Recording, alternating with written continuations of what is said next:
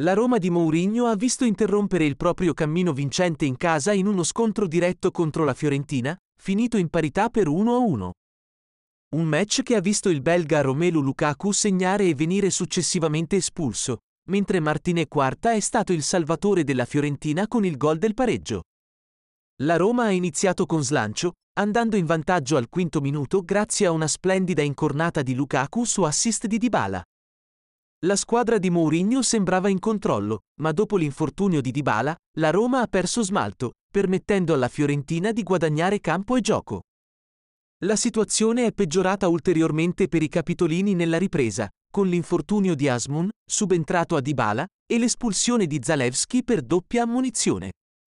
Il pareggio della Fiorentina è arrivato al 66esimo su un cross di Cowaim, con Martine Quarta che ha superato la difesa giallorossa e battuto Rui Patricio.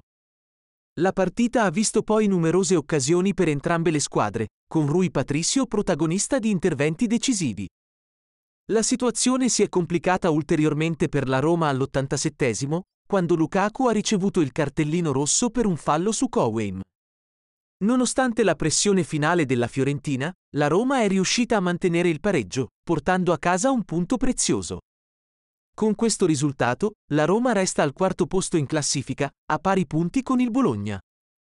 Il prossimo impegno per la squadra di Mourinho sarà proprio contro il Bologna, in una partita che si preannuncia cruciale per le ambizioni di classifica dei giallorossi.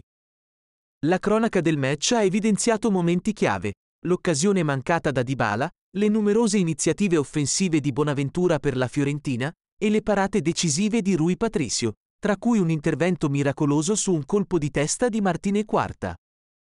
Un match che ha offerto spettacolo e tensione fino all'ultimo minuto, lasciando entrambe le squadre a riflettere su ciò che poteva essere e ciò che invece è stato.